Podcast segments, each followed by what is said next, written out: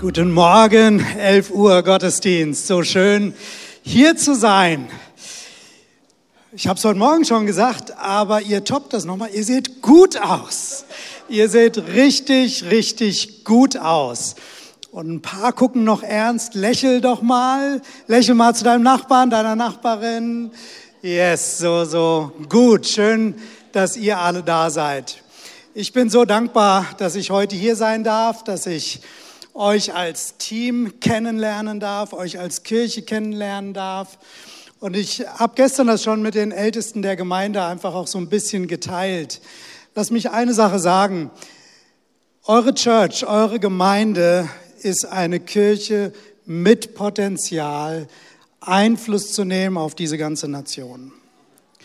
Wisst ihr, es gibt viele hunderte, es gibt tausende Kirchen, aber es gibt nur wenige Kirchen, die das erleben konnten, was ihr erlebt habt. Und manche sind hier reingekommen und für euch ist es so normal. Lass mich etwas sagen. Es gibt hunderttausend Christen in Deutschland, die sich wünschen würden, so eine Gemeinschaft, so eine Atmosphäre in so einer modernen Kirche zu sein, wo man Gott so hautnah erleben kann. Ich finde es so, so gut. Ich möchte euch einfach beglückwünschen, dass ihr eine tolle Kirche seid. Gospelhaus Baden-Baden.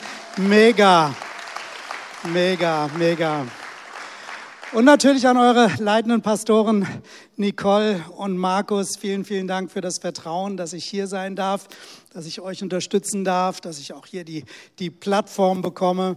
Und Gott hat seine Hand auf euch gelegt und ihr durftet Schritt für Schritt erleben, wie Gott mit euch vorwärts gegangen ist. Und er wird es mit euch und eurem Team auch in Zukunft machen. Da gibt es noch große Dinge, die vor euch liegen. Amen. Amen. Ja, ich möchte einsteigen mit der Predigt und ich habe der Predigt den Titel gegeben, mehr von Gott erleben. Mehr von Gott erleben. Wer würde gerne mehr von Gott erleben? Okay, die anderen dürfen nach Hause gehen.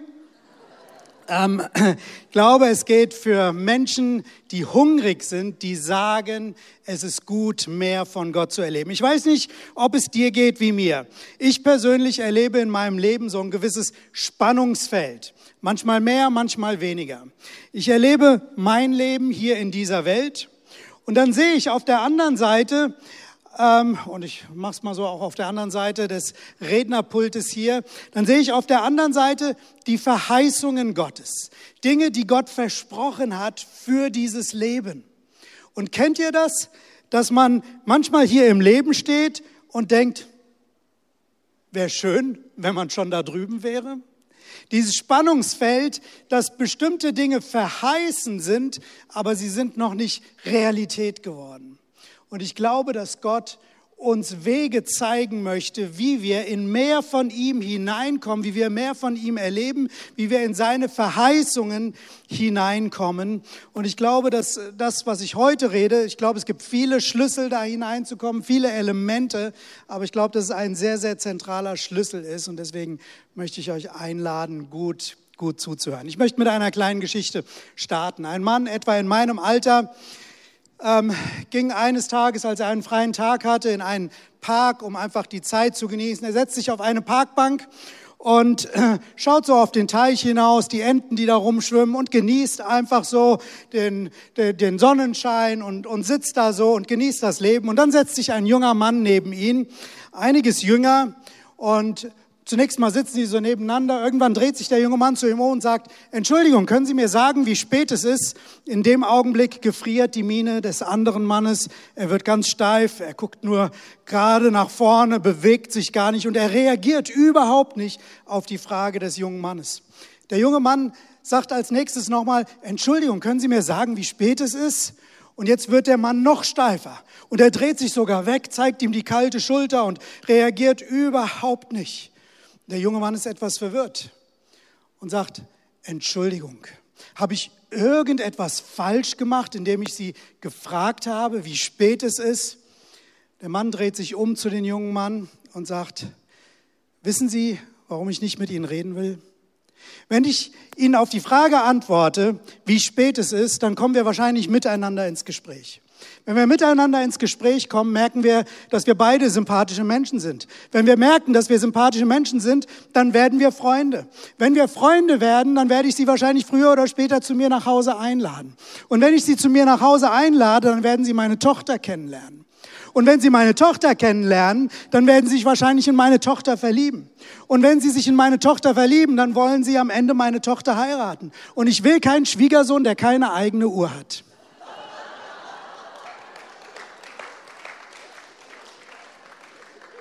Warum erzähle ich diese Geschichte? Nicht um einen Witz zu machen, sondern um etwas deutlich zu machen.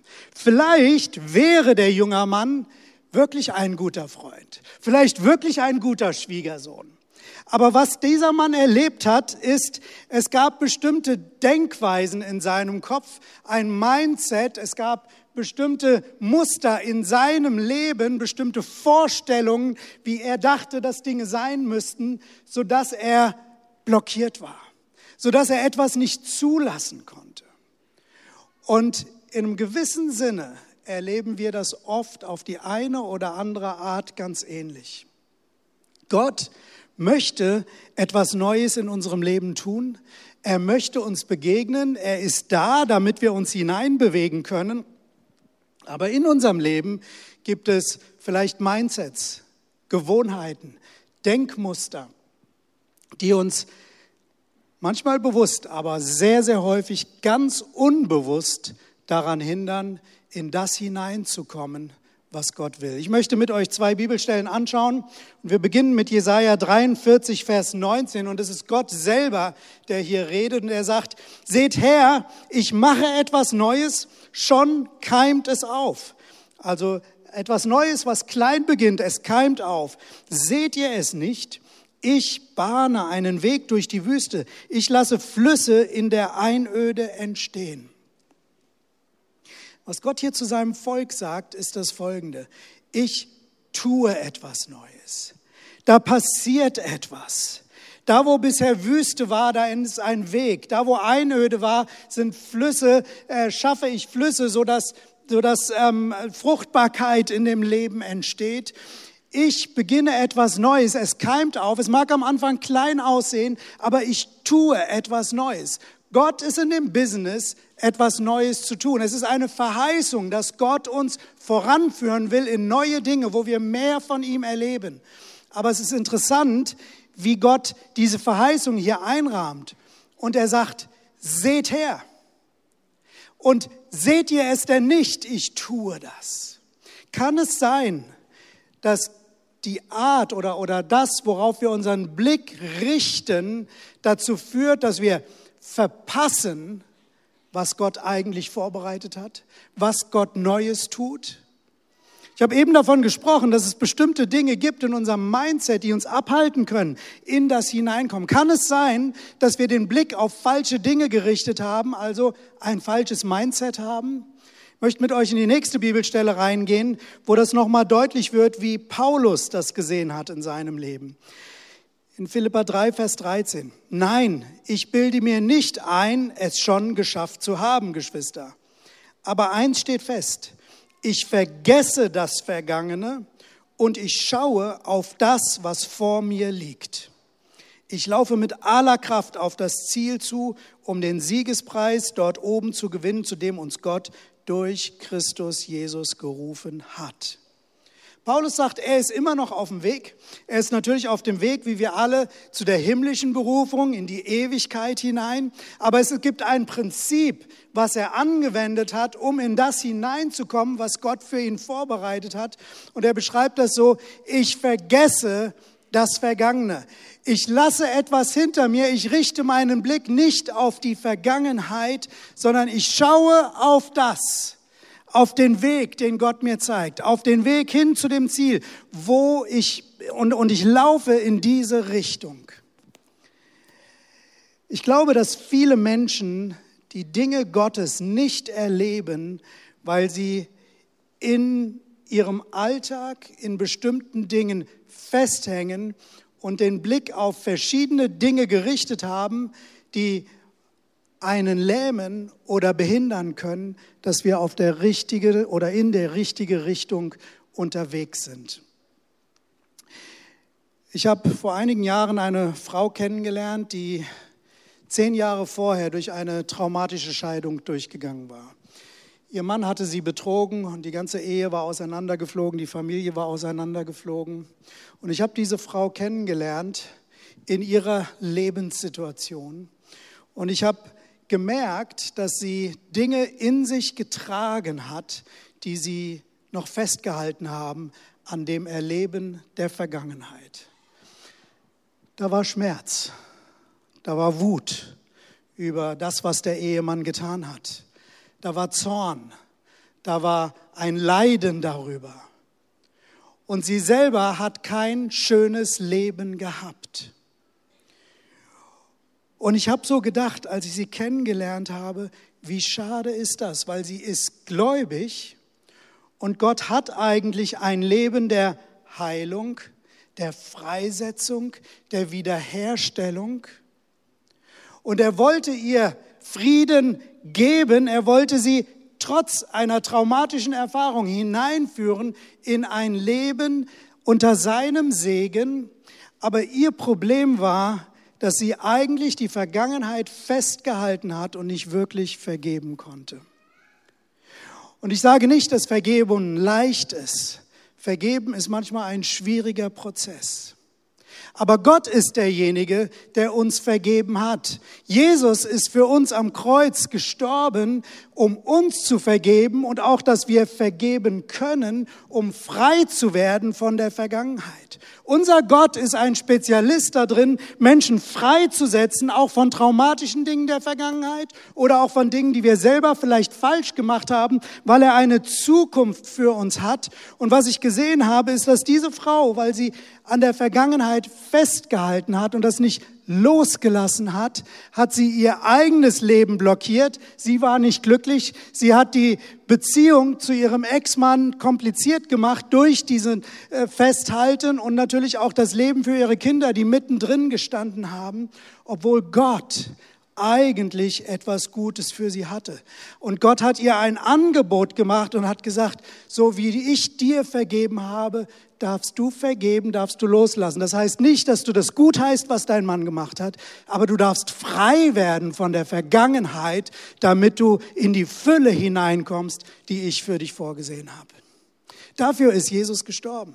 Jesus ist ein Spezialist, Menschen in Freiheit hineinzuführen. Ihr habt ja in eurer Gemeinde auch in der Vision auch diese vier Schritte. Gott kennenlernen, Gott erkennen, so überhaupt in die Beziehung mit Gott kommen. Und der zweite Schritt, Freiheit erleben. Das ist das, was Gott für uns vorgesehen hat. Und dann kommen wir in den Bereich Bestimmung entdecken und einen Unterschied, dass wir einen Unterschied in der Welt machen können. Und ich glaube, dass Gott einfach uns einlädt, immer wieder in diesen Punkt hineinzukommen. Du darfst mehr Freiheit erleben und du darfst dein Leben neu ausrichten, indem du Dinge loslässt. Und heute geht es um dieses Loslassen. Dieses Loslassen.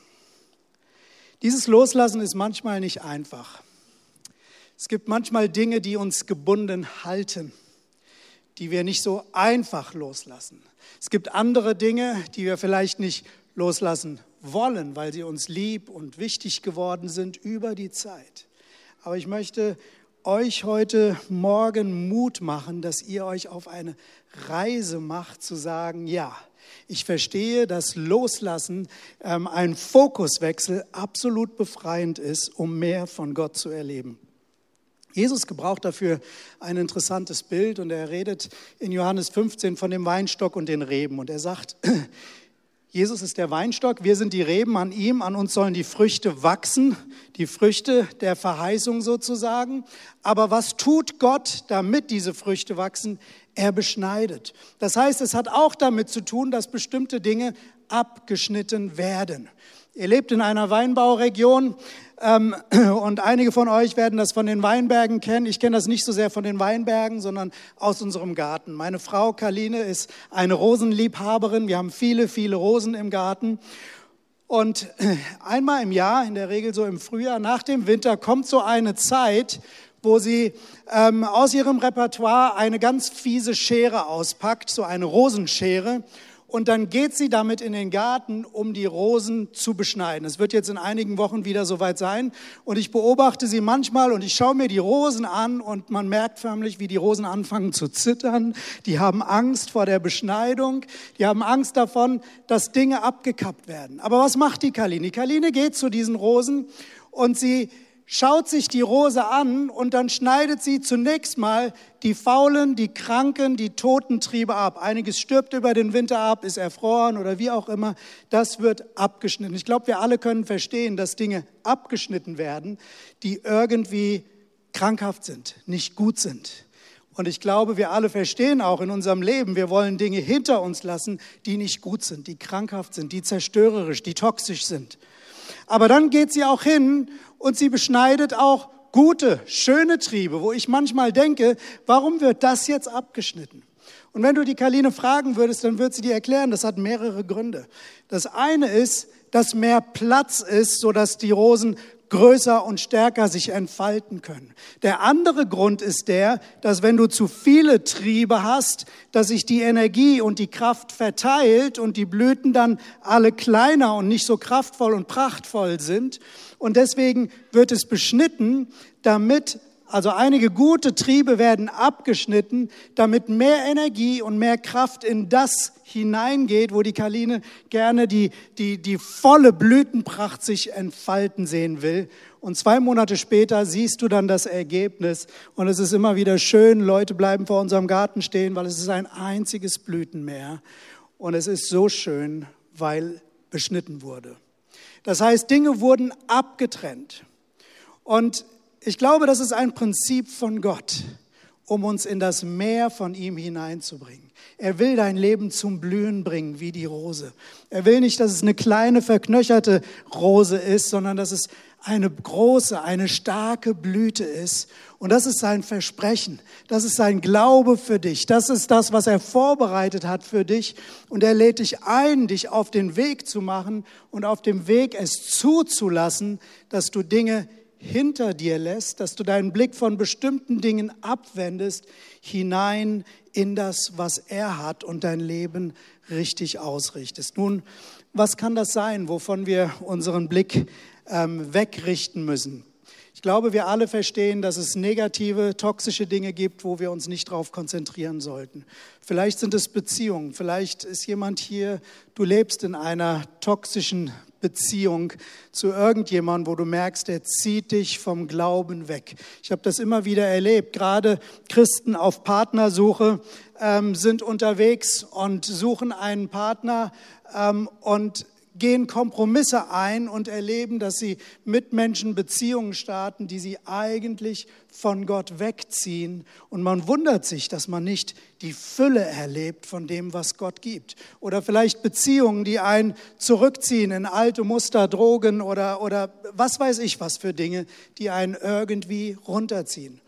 So, das sind toxische, das sind negative Dinge. Da gibt es Süchte vielleicht, die, die dich blockieren können.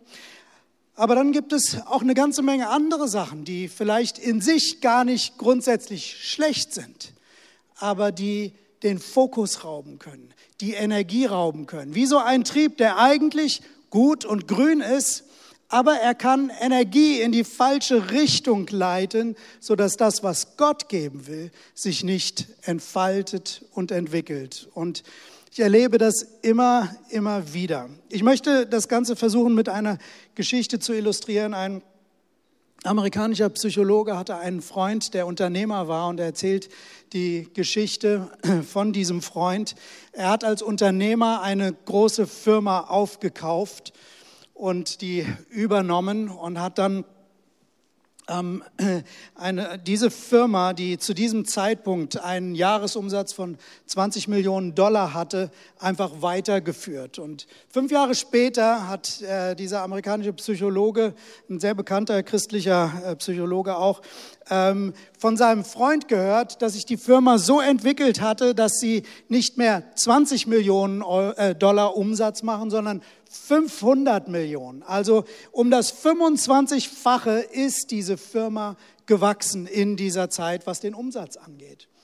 Und dann ist der Psychologe hingegangen und hat seinen Freund gefragt und hat gesagt, sag mal, wie hast du das gemacht? Was hast du getan, damit diese Firma sich so entwickelt hat? Und dann hat sein Freund Folgendes erklärt. Er hat gesagt, als ich die Firma gekauft habe, habe ich mir angeschaut, was wir als Firma produzieren und habe mir die ganze Produktpalette angeschaut, was wir so produzieren. Und dann habe ich mir die Frage gestellt, was ist denn der Lebensnerv unserer Firma? Das heißt, wo sind wir richtig gut und womit verdienen wir gutes Geld? Wo machen wir richtig gute Gewinne? Und dann habe ich gesehen aus dieser ganzen Produktpalette, dass das ein gewisser Teil war, ähm, der, der richtig stark und gut war. Und dann habe ich mir meine Manager zusammengerufen und habe gesagt, okay, ich habe diese Firma jetzt übernommen und ich habe folgende Entscheidung getroffen. Wir werden das erste Jahr nehmen, um diese ganze Produktpalette, die ich nicht als Lebensnerv sehe, loszuwerden und abzustoßen. Es kann sein, dass wir Folgendes tun, dass wir Unternehmensbereiche verkaufen oder dass wir die Produktion von bestimmten Dingen stoppen und die Ressourcen und die Energie nutzen, um mehr hier zu produzieren, in dem, wo ich denke, dass das der Lebensnerv der Firma ist. Und dann sagte der Psychologe zu seinem Freund, ja, das verstehe ich. Ich meine, wenn Dinge keinen Gewinn abwerfen oder vielleicht sogar Verlust machen, dann sollte man das nicht weiterführen. Dann hat er gesagt, nein, nein, du verstehst nicht. Auch diese Dinge haben Gewinn gemacht. Die waren nicht schlecht, aber es war nicht der Lebensnerv. Und als wir das abgestoßen haben als Firma und uns hier drauf konzentriert haben, das hat das Wachstum freigesetzt. Das hat diese Entwicklung möglich gemacht, dass wir so stark gewachsen sind. Als ich diese Geschichte gehört habe, habe ich gedacht, so häufig ist das in unserem Leben genauso. Es gibt viele, viele Dinge, die wir tun können. Auch in unserem Leben mit Gott. Es gibt viele, viele Dinge, wie wir unser Leben gestalten können. Aber die Frage ist, was ist der Lebensnerv? Was ist das, was uns voranbringt? Was ist das, was uns wachsen lässt? Was ist das, was uns voranbringt im Hinblick auf das, was Gott in deinem Leben, in meinem Leben tun möchte?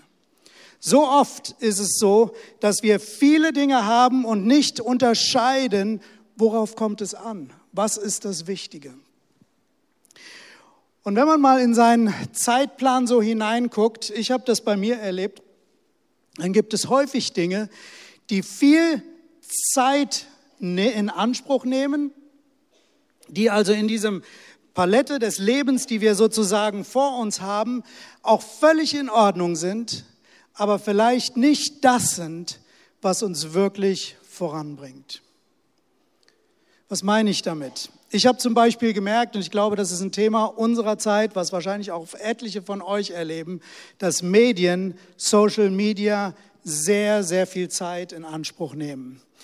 Social Media, Instagram, irgendwelche Feeds und äh, TikTok und äh, keine Ahnung, was es noch gibt in meiner Generation, eher Facebook, wobei das sich auch so langsam wieder verliert. Aber wir verbringen Zeit vor diesen Medien. Ich persönlich habe es eine Zeit lang geliebt, mir auf YouTube diese Shorts anzugucken, die seit einiger Zeit gab, ähm, wo du also so Kurzvideos hast und du schiebst da einfach ein Video nach dem anderen und guckst mal kurz rein, manchmal nur ein paar Sekunden, manchmal ein bisschen länger.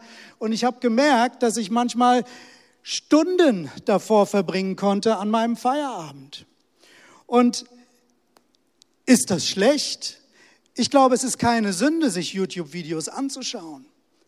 Aber die Frage ist, ist es ein Lebensnerv, der mich voranbringt? Ist es etwas, was mein geistliches Leben fördert? Ist es etwas, was Bereiche in meinem Leben fördert, die Gott entwickeln will? Oder ist es etwas, was Fokus raubt, was Energie wegnimmt von Dingen, die eigentlich möglich wären. Ich habe mich entschieden, YouTube von meinem Handy runterzulöschen, einfach damit ich nicht in diese Gefahr komme, immer wieder damit Zeit zu verbringen weil ich das Empfinden hatte, es wäre besser, einen schönen Abend mit meiner Frau zu verbringen. Es wäre besser, irgendwie etwas Konstruktives zu lesen, einfach mich mit Dingen zu beschäftigen, die etwas Positives entwickeln in meinem Leben. So, das war ein Bereich in meinem Leben, wo das für mich sehr, sehr konkret geworden ist. Vor einiger Zeit habe ich mit einem Mann in unserer Gemeinde zusammengestanden Und ich habe ihm so erzählt, wie segensreich in meinem Leben und in meiner Ehe Eheseminare gewesen sind. Und wir haben, ähnlich wie ihr auch, zum Beispiel das Love After Marriage Seminar in unserer Gemeinde. Und ich habe ihm davon vorgeschwärmt, wie viel Segen das im Leben von Kaline und mir freigesetzt hat. Und er hat gesagt, ja, ich habe mir das angeschaut, aber ich verstehe nicht, warum das so teuer ist, hat er gesagt. Und ich habe dann versucht, ihm zu erklären, ja, mit Lizenzgebühren und was weiß ich wie, was es da so gibt. Ja. Und, ähm, aber es war so diese Frage, warum soll ich dafür Geld ausgeben? Äh, warum ist das so teuer? Gibt Gott uns nicht alles umsonst sozusagen? Warum soll ein Eheseminar so teuer sein? Und dann standen wir so da und dann zieht er sein Handy raus und er hatte ein nagelneues iPhone zu dem Zeitpunkt, was 800, 900 Euro gekostet hat. Und jetzt hatte ich ihn weil ich gesagt habe, guck mal, was ist der Lebensnerv für die Ehe? Du hast geheiratet, du hast auch geistlich, christlich geheiratet, weil du an den Segen glaubst, den Gott dir geben will in deiner Ehe. Aber kann es sein, dass dein Mindset denkt, Geldinvestition in die Ehe ist es nicht wert, aber Investition in ein Handy ist es wert? Du bist nicht bereit, das, was du in dein Handy gesteckt hast, in ein Eheseminar zu investieren. Kann es sein, dass da irgendetwas falsch läuft? Und ich glaube, das sind so manchmal diese Punkte, wo wir gar nicht merken, dass wir ein bestimmtes Denken haben, was uns eigentlich davon abhält, hineinzukommen in das, was Gott für uns hat. Warum? Weil wir den Blick auf die falschen Dinge richten, die Energie, in dem Fall sogar Finanzen, für etwas ähm, reserviert, was dann nicht zur Verfügung ist für das, was Gott eigentlich geben will. Ich sage nicht, verkauf dein Handy, aber ich sage, was ist der Lebensnerv? Für die Dinge, die du haben willst, nach denen du dich ausstreckst, nach denen du dich sehnst, wo es Verheißungen Gottes gibt. Und was ist das, was dich in diese Richtung voranbringt? Was ist das, was das wirklich freisetzt? Gott lädt uns ein, unser Leben anzuschauen und zu sagen, welche Dinge gibt es, die wir loslassen können und welche Dinge gibt es, worauf wir uns konzentrieren können. Und es kann bei jedem sehr, sehr unterschiedlich sein. Es kann bei jedem ganz anders aussehen. Einmal im Jahr gibt es bei uns zu Hause so eine für mich äh, etwas herausfordernde Zeit, sage ich mal. Ihr müsst wissen, dass ich ein Spezialist darin bin, Sachen zu horten und zu sammeln und ich liebe es einfach, weil ich bin ein guter Stapler. Ich kann gut im Keller Dinge verstauen. Ich finde immer noch einen Platz. Ich bin auch bei uns derjenige, wenn es in Urlaub geht, ich packe das Auto, weil bei mir passt unheimlich viel da hinein. Und so passt viel in unseren Keller hinein. Und dann einmal im Jahr, und das ist eine traumatische Zeit für mich, kommt meine Frau und sagt, lass uns doch mal wieder den Keller ausmisten. Und ich denke, oh nein, jetzt geht's wieder los. Weil ich denke an all die wertvollen Dinge in den Regalen, die ich so liebe. Und wir gehen dann runter, weil ich ordne mich als guter Ehemann auch unter und sage, ja, ich will das tun, was dir wichtig ist. Und wir schauen uns an und dann ist es so, dass Kaline immer wieder diese gemeine Frage stellt und sagt, Wann haben wir das das letzte Mal gebraucht? Brauchen wir das wirklich noch? Und ich würde gern bei jeder Sache sagen, wir haben das doch erst letzte Woche oder vor einem Monat gebraucht, aber die Realität ist oft drei Jahre, fünf Jahre, 20 Jahre. Oh, wir sind über 30 Jahre verheiratet. Wir hatten das am Anfang unserer Ehe geschenkt bekommen und seitdem, das ist die Realität so häufig. Und man merkt dann eigentlich, dass man so viel Kram im Keller hat.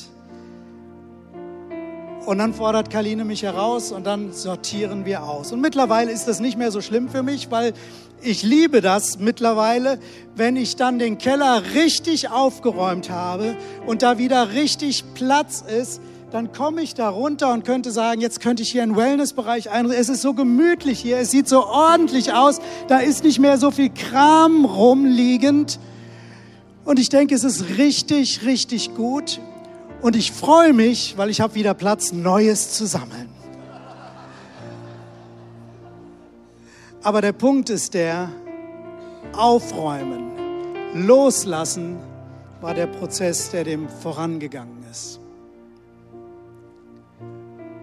Gott lädt dich ein, loszulassen, aufzuräumen, in seine Freiheit hineinzukommen, deinen Fokus auf Dinge zu richten, die dich voranbringen, die dich in mehr von ihm hineinbringen.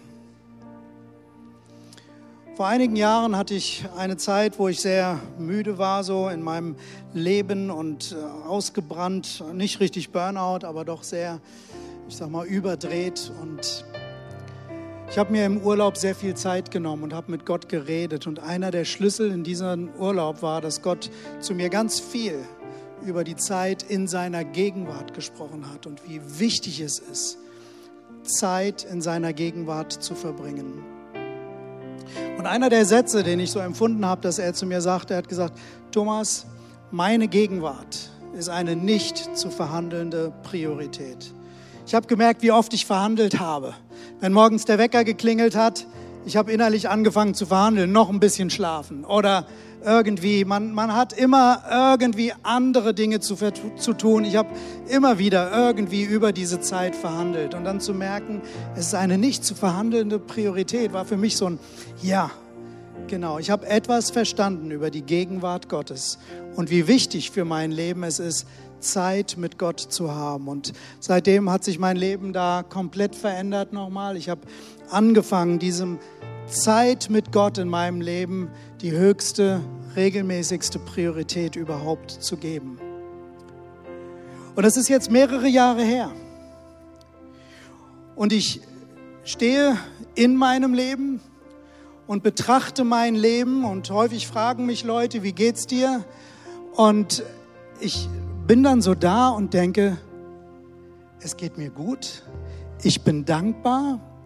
Und dann schaue ich mir manchmal Details an und denke, wow, das ist in meinem Leben passiert. Hier bin ich gesegnet worden. Vor einigen Jahren waren das Verheißungen, Wünsche, Träume. Und ich habe eigentlich nichts getan, damit genau das so in Existenz kommt, außer dass ich Zeit investiert habe in die Gegenwart Gottes. Und die Gegenwart Gottes ist das, was die Frucht hervorbringt, wodurch wir Dinge erleben, die er für uns vorbereitet hat. Was sagt Gott heute zu dir, was Dinge sind, die du loslassen darfst? Was sind Dinge, wo du dich darauf konzentrieren kannst? Wo du sagen kannst, dem will ich nachjagen und meinen Blick von der Vergangenheit, wie Dinge bisher gelaufen sind, abrichten, ab, abwenden. Ich lade dich ein, dass du einfach mal die Augen schließt und dass du einfach mal jetzt einen Moment vor Gott hast. Und ich möchte einen kurzen Moment jetzt in dem Gottesdienst geben, aber es ist auch eine Frage, die du mitnehmen kannst in diese Woche. Und es ist die Frage, Gott, wo gibt es Dinge in meinem Leben, vielleicht die nicht gut sind oder die mir Zeit, Kraft, Energie rauben, wo ich in falsche Dinge investiere oder in nicht so gute Dinge hinein investiere, statt in das, wo du deine Verheißung gegeben hast.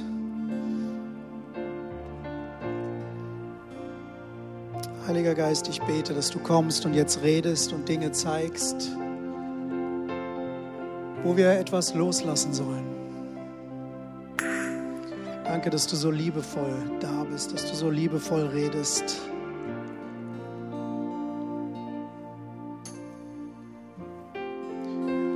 Und nicht nur die Frage, was darf ich loslassen,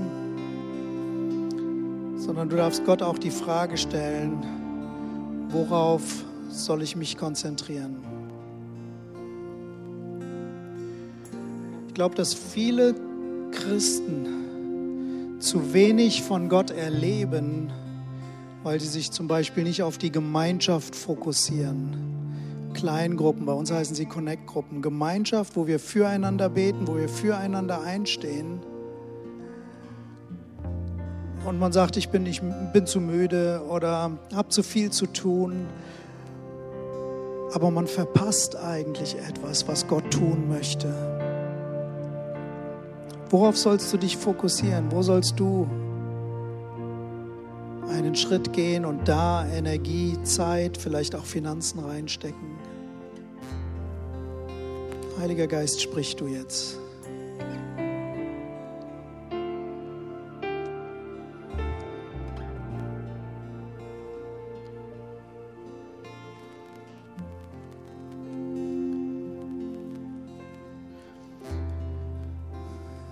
Dir etwas bewusst geworden ist, dann möchte ich dir Mut machen, dass du dir nach dem Gottesdienst direkt eine Notiz machst, etwas aufschreibst. Ich glaube, dass es wirklich eine Möglichkeit ist, Dinge zu verändern, die Weichen neu zu stellen.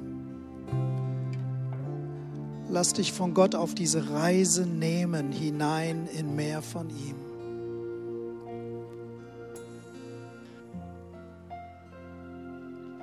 Mach es fest. Herr, wir wollen mehr von dir. Wir strecken uns aus nach dir heute. Mehr von dir, mehr von dem, was du vorbereitet hast.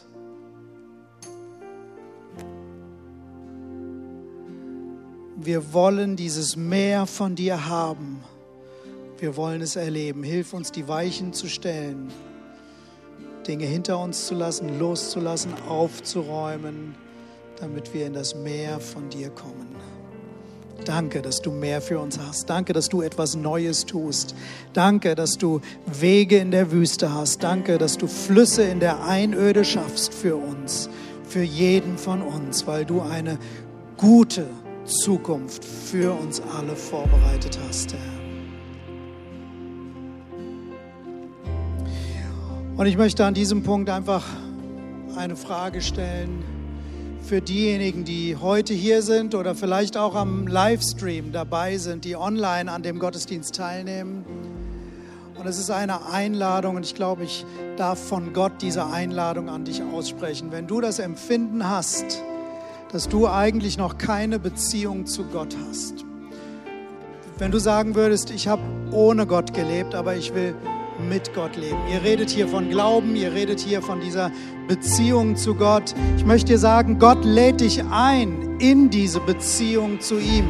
So wie die Täuflinge es vorhin bezeugt haben und gesagt haben, da war dieser Punkt, wo sich etwas verändert hat. Seitdem lebe ich mit Gott. Ich habe mich dafür entschieden. So ist ein Moment auch heute, wo du dich entscheiden kannst. Und wenn du das möchtest, möchte einladen, hier vor Ort alle die Augen geschlossen zu haben. Wenn du das aber möchtest und sagst, ja, ich würde das gerne, ich würde gerne von hier vorne mit dir beten, auch wenn du online dabei bist. Und ich lade dich ein, einfach als ein Zeichen für Gott, dass du kurz einfach die Hand hebst. Es ist hier sehr dunkel, ich sehe gar nicht viel, aber ich glaube, dass Menschen da sind und vielleicht auch online, dass Menschen da sind. Heb einfach deine Hand, wenn du sagst, ja, ich will diese Beziehung mit Gott haben. Dankeschön. Danke. Du darfst auf diese Einladung reagieren. Und ich möchte dir sagen, bete einfach ein Gebet mit mir. Ich möchte dir das vorbeten. Es ist ein Gebet der Entscheidung für ein Leben mit Gott. Sprich es mir einfach nach und ich lade die Church ein zur Unterstützung für diejenigen, die das jetzt wollen, es einfach mitzusprechen. Lasst uns gemeinsam beten. Herr Jesus Christus, ich komme heute zu dir und ich lege mein Leben in deine Hand. Ich will nicht mehr ohne dich leben, sondern ich will ab heute mit dir leben. Sei du mein Herr und sei du mein Gott. Reinige mich von der Vergangenheit. Vergib mir Schuld und Versagen und schenk mir ein neues Leben. Danke, dass du mich annimmst. Danke, dass ich ab heute dein Kind sein darf. Danke, dass ich nicht mehr ohne dich leben muss, sondern mit dir. Ich bekenne heute, du bist mein Herr und mein Gott. Von heute an bis in Ewigkeit. Amen.